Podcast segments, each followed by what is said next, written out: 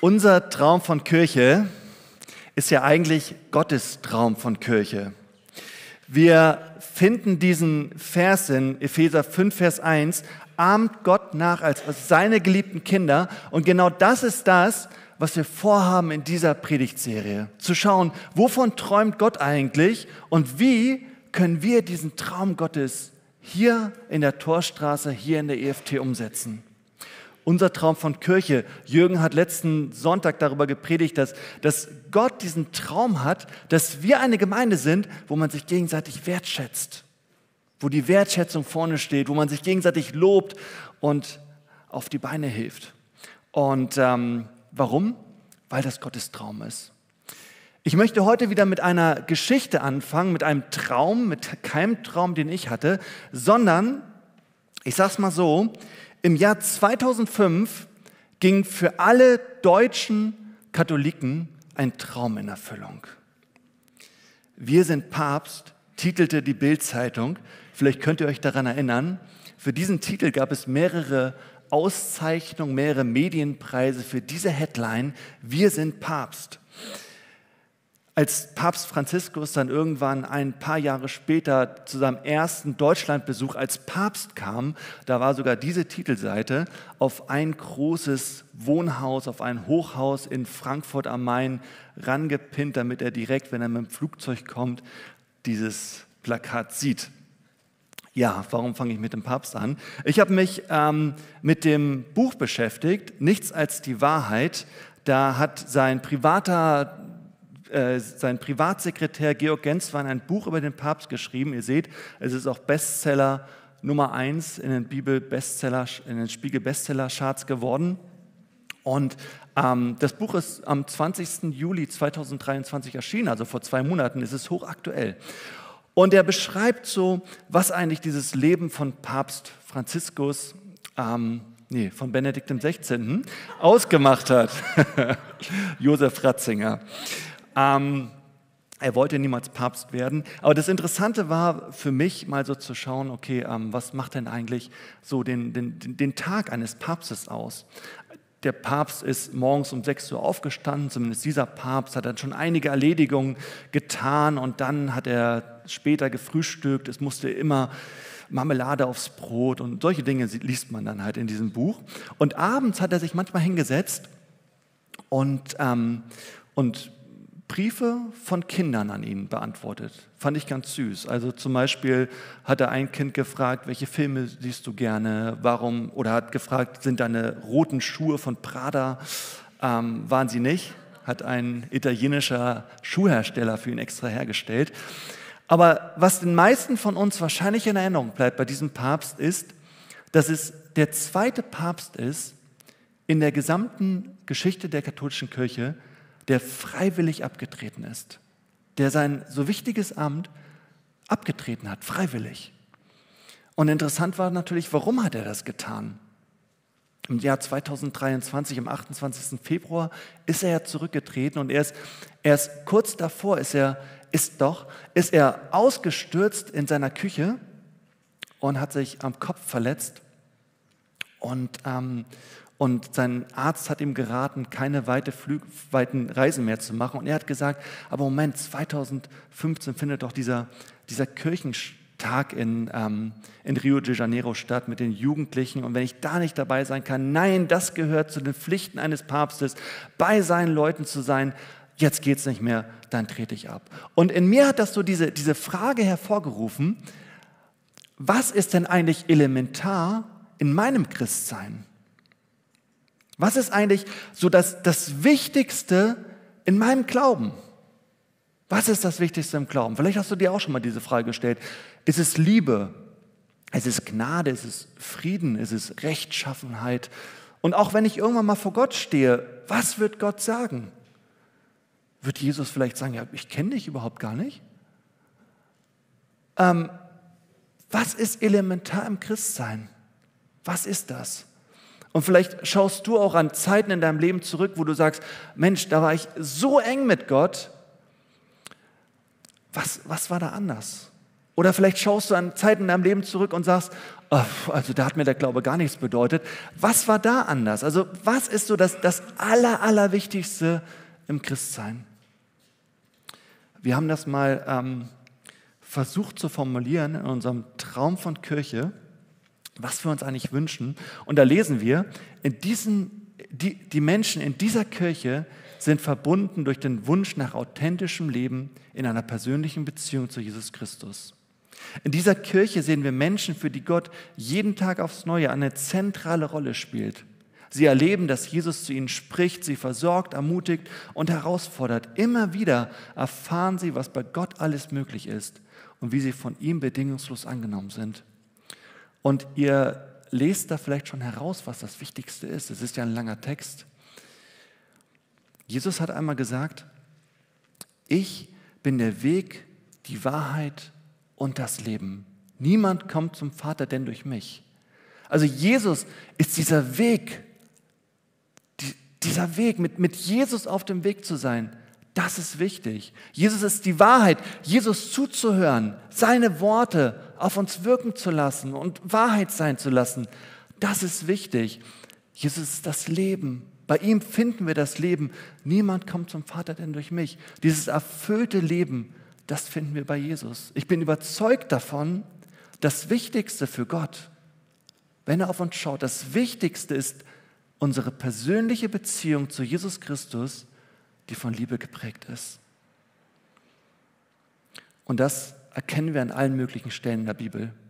Schaut mal, als Jesus auf die Erde kommt, was ist das Erste, was er tut? Jesus kommt auf die Erde als kleines Baby und sofort tritt er in Beziehung zu seinen Eltern. Ich werde ja jetzt auch in den nächsten Tagen Vater werden. Vielleicht geschieht es heute noch. Ähm, meine Frau ist hochschwanger. Und wisst ihr, wie das sein wird? Dieses kleine Baby wird auf die Welt kommen. Ich werde es sehen. Und sofort, von der ersten Sekunde an, ist da diese Beziehung. Sofort ist, dieser Mensch ist da, dieses kleine Mädchen. Und sofort zählt dieses kleine Mädchen zu den vier wichtigsten Personen in meinem Leben. Jesus ist von Anfang an in Beziehung mit Menschen getreten. Später als Zwölfjähriger im Tempel tritt er auch in Beziehung zu den Priestern. Er spricht mit ihnen, er ist mit ihnen im Diskurs und die Leute sind erstaunt von ihm. Immer wieder tritt Jesus in Beziehung. Ich glaube, das Wichtigste für uns, das Wichtigste für dich ist deine persönliche Beziehung zu Jesus Christus, die von Liebe geprägt ist. Und Jesus hat sich auch ganz bewusst zwölf Jünger ausgesucht. Zwölf Personen und auch noch andere, aber vor allem diese zwölf, mit denen er unterwegs sein kann. Jesus war kein Einzelgänger, Jesus war kein Mönch, der sich zurückgezogen hat und hin und wieder mal ein paar Briefe geschrieben hat. Nein, Jesus ist, hat gesagt, das Wichtigste ist mir, mit euch in Beziehung zu treten und deswegen zeige ich euch das jetzt anhand von zwölf Personen, mit denen ich in Beziehung lebe. Und ich bin ja der Meinung, dass Dinge viel besser hängen bleiben, wenn wir uns das echte Leben von Menschen anschauen. Wenn wir uns die Geschichte von Menschen anschauen und heute möchte ich mal mit euch anschauen, was bedeutet eigentlich Beziehung mit Jesus Christus anhand eines Menschen, der mit Jesus in Beziehung gelebt hat und das ist Petrus. Als Petrus das erste Mal Jesus begegnet, da kommt Jesus auf ihn zu und, er sagt, komm, folge mir nach, ich will dich zu einem Menschenfischer machen. Und da steckt so viel drinne. Jesus sagt, komm, komm zu mir, ich will dich kennenlernen. Er sagt, folge mir nach, sei mit mir auf dem Weg, geh mit mir Hand in Hand. Ich will dich zu einem Menschenfischer machen. Da sagt Jesus, ich sehe das Potenzial in dir. Ich sehe, dass, dass du kein einfacher Fischer sein muss, sondern in dir steckt viel mehr, viel mehr Fähigkeiten, viel mehr Begabungen. Und ich möchte, dass diese Fähigkeiten und Begabungen sich entwickeln und dass du sie für mich einsetzen kannst. Das, was Jesus hier tut, bei der ersten Begegnung, wo er mit Petrus und Andreas und den anderen Jüngern spricht, ist im Grunde genommen das, was wir uns auch als Gemeinde auf die Fahnen geschrieben haben. Wir haben ja eine Vision, diese vier Punkte, Gott kennen, Freiheit erleben, Bestimmung entdecken, Verantwortung übernehmen. Und ich glaube, Jesus möchte genau dasselbe mit uns tun. Er möchte, dass wir ihn kennenlernen. Er möchte, dass wir in der Beziehung mit ihm Freiheit entwickeln. Umso mehr wir Gott kennenlernen, umso mehr Freiheit werden wir auch erleben. Er möchte, dass wir unsere Bestimmung entdecken, dass sich unsere Gaben und Fähigkeiten entwickeln, dass wir sie, dass wir sie entdecken und dass wir sie dann halt auch einsetzen im Reich mit Jesus. Das Wichtigste für Gott ist deine persönliche Beziehung mit Jesus Christus, die von Liebe geprägt ist. Und wie sich diese Beziehung dann entwickelt, die sehen wir in den nächsten Geschichten. Es gibt ja zum Beispiel diese eine Geschichte, wo Petrus und die anderen Jünger auf dem See sind. Und sie sind auf dem See, es ist eigentlich alles ganz ruhig, sie hatten mit nichts Schlimmem gerechnet, doch plötzlich kommt ein Sturm auf. Plötzlich bekommen sie Angst, plötzlich bekommen sie Furcht, plötzlich bekommen sie wackelige Knie. Ihnen, ihnen wird der Boden unter den Füßen wackelig. Und vielleicht kennt ihr ja auch solche Situationen im Leben, wo ihr, wo ihr, wo ihr Angst habt wo, wo euch die, die, die, die Knie wackeln, wo ihr euch unsicher seid und wo ihr vielleicht auch nicht gerade daran denkt, dass Jesus bei euch ist. Genauso geht es den Jüngern im Boot. Sie denken, sie sind allein auf hoher See, alleine im Sturm.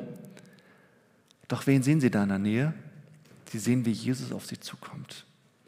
Und wir erleben das so oft in unserem Leben, dass wir Angst haben, und dass wir manchmal gar nicht Jesus im Blick haben, bis wir ihn plötzlich wieder in den Blick nehmen. Und was, was geschieht mit Petrus? Petrus, seine Angst verwandelt sich in Mut. Er steigt aus dem Boot raus auf die Wellen und geht auf Jesus zu. Ich weiß nicht, wer von euch schon mal Bungee-Jumping gemacht hat, aber das ist verrückt. Man steigt erstmal die 30 Meter oder noch mehr Meter hoch, man hält sich überall fest, weil man Angst hat, man fällt runter und dann steht man da oben und dann wird gesagt, so, jetzt lass dich mal runterfallen. Es ist völlig unnormal, was Petrus hier macht. Er hat Angst, ins Wasser zu fallen, dann sieht er Jesus und sagt, gut, dann gehe ich jetzt auf das Wasser rauf. Das kann passieren in so einer Beziehung mit Jesus, dass sich unsere Zweifel plötzlich in Glauben verwandeln. Und dann sieht er wieder die Wellen und sinkt, sinkt ins Wasser hinein. Und wer ist da? Jesus ist da und er greift die Hand von Jesus und lässt sich hochziehen. Warum? Woher kommt dieses Vertrauen? Woher kommt diese Feuchtlosigkeit? Es kommt aus der lebendigen Beziehung zu Jesus Christus, die von Liebe geprägt ist. Das erleben wir doch so oft in unserem Leben, dass wir Angst haben. Und dann, manchmal sehen wir dann auch Jesus, aber, aber dann sehen wir wieder die Dinge, die uns Angst machen, die uns bedrohen und wir sinken unter und plötzlich in dem Moment, wo wir sinken, im letzten Moment manchmal ist Jesus da. Darauf dürfen wir vertrauen. Petrus hat das erlebt. Und am Ende hat er eine klasse Glaubenserfahrung mit Jesus gemacht. Und ich glaube, dasselbe ist auch für dich war. Das Wichtigste für Gott in deinem Leben ist deine persönliche Beziehung zu Jesus Christus, die von Liebe geprägt ist. Also, also pflege diese Beziehung. Wie wichtig das ist, erfahren wir auch in, in einer Geschichte, die genau zwei Kapitel später stattfindet, in Matthäus 16. Da fragt Jesus seine Jünger, ja, was sagen denn die Leute eigentlich, wer ich bin?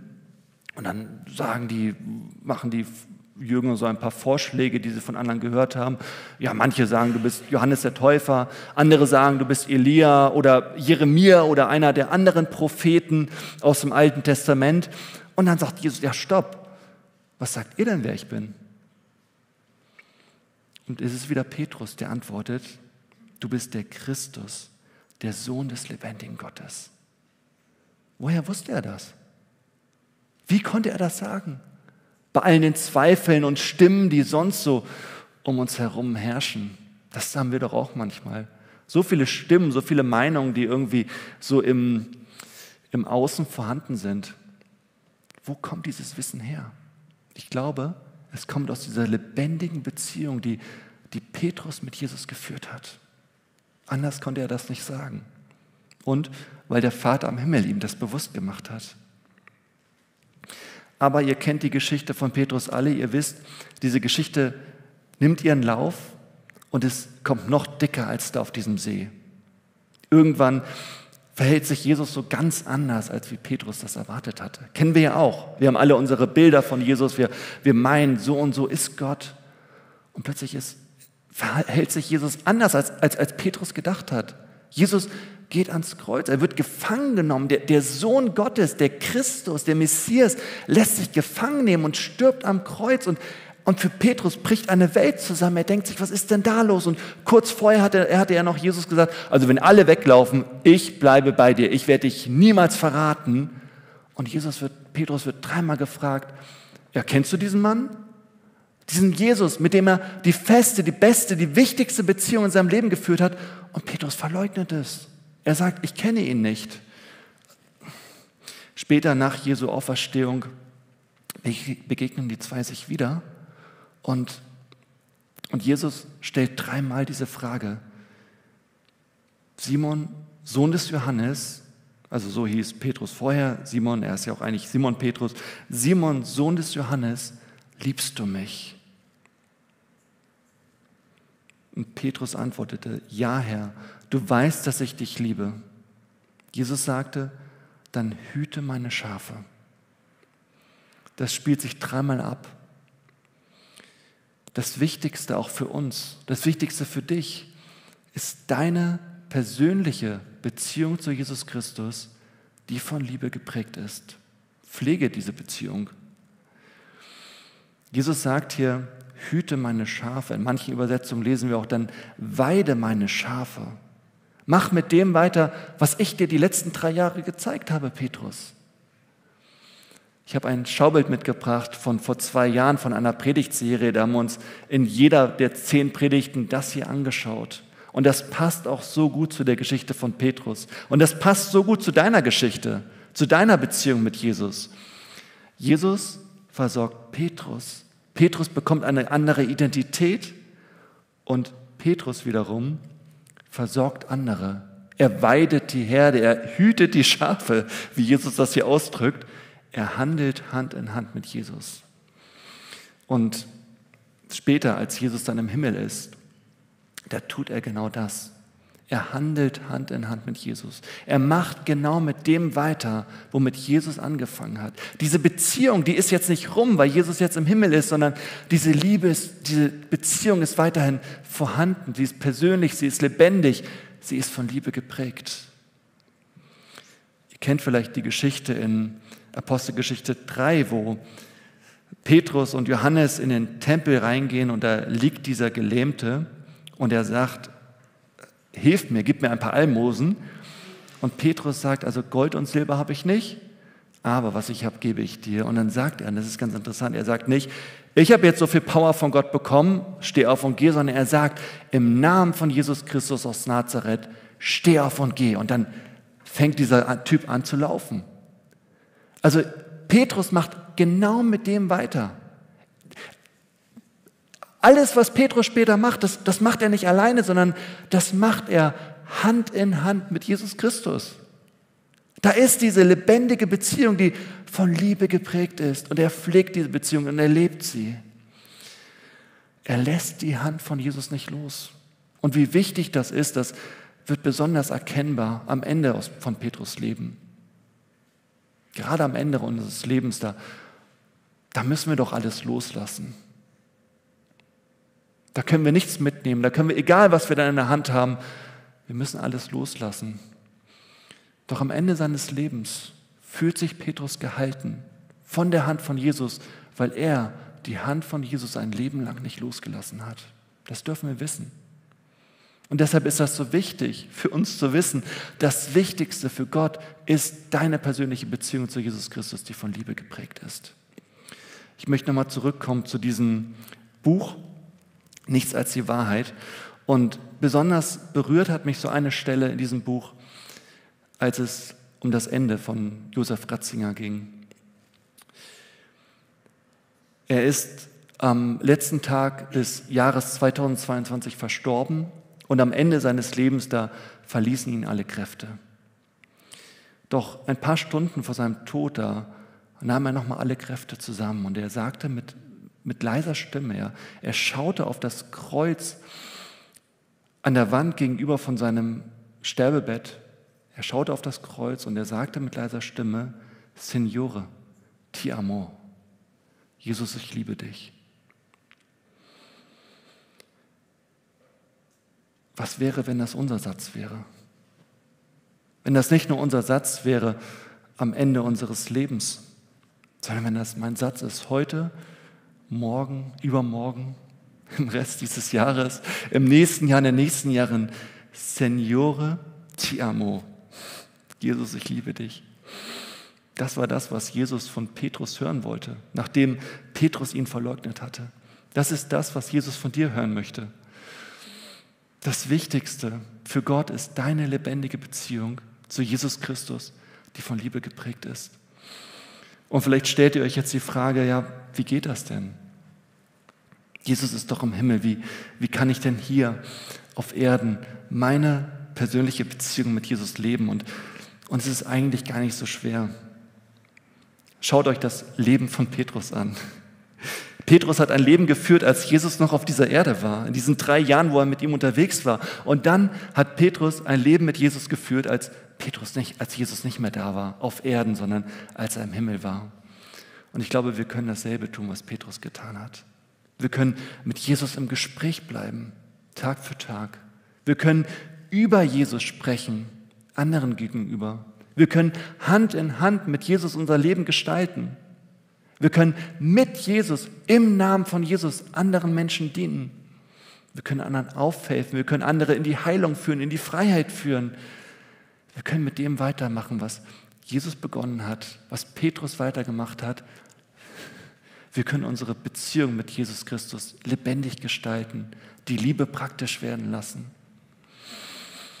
Ich glaube, wenn wir, wenn wir das tun und hier zusammenkommen, was für eine Gemeinde werden wir sein? Ich glaube, wir werden eine Gemeinde sein, die hier zusammenkommt, die verbunden ist von diesem Wunsch nach authentischem Leben, nach authentischer Beziehung mit Jesus Christus. Wir werden erleben, dass Gott jeden Tag aufs Neue eine zentrale Rolle für uns spielt. Wir werden erleben und uns darüber austauschen, wie Jesus zu uns gesprochen hat. Wir werden weniger Sorgen haben, weil wir die Erfahrung machen, dass, dass Gott uns versorgt. Wir werden mutiger sein, weil Jesus derjenige ist, der uns, der uns ermutigt.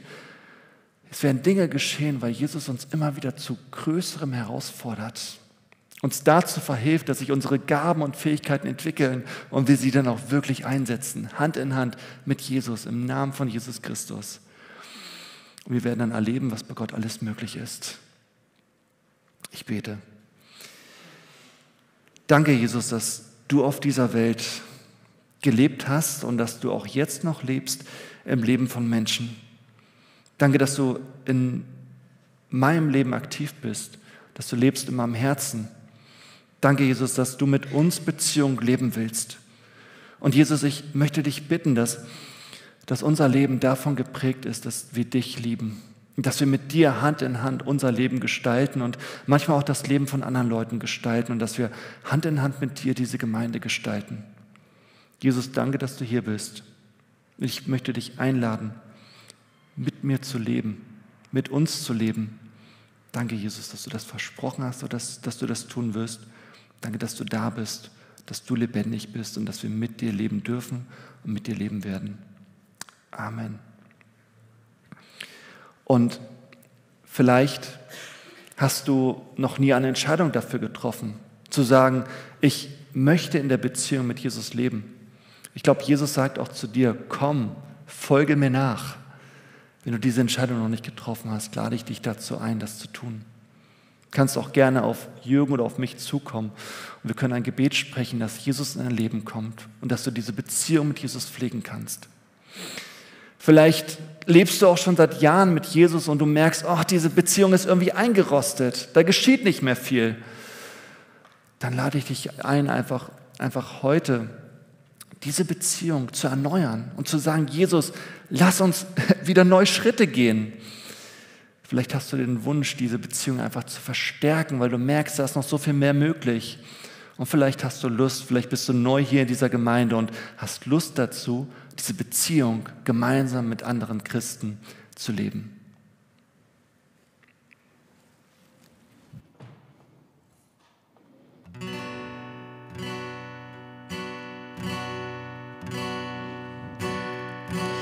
Ich gehe deinen Weg, bleib wo ich dich sehe.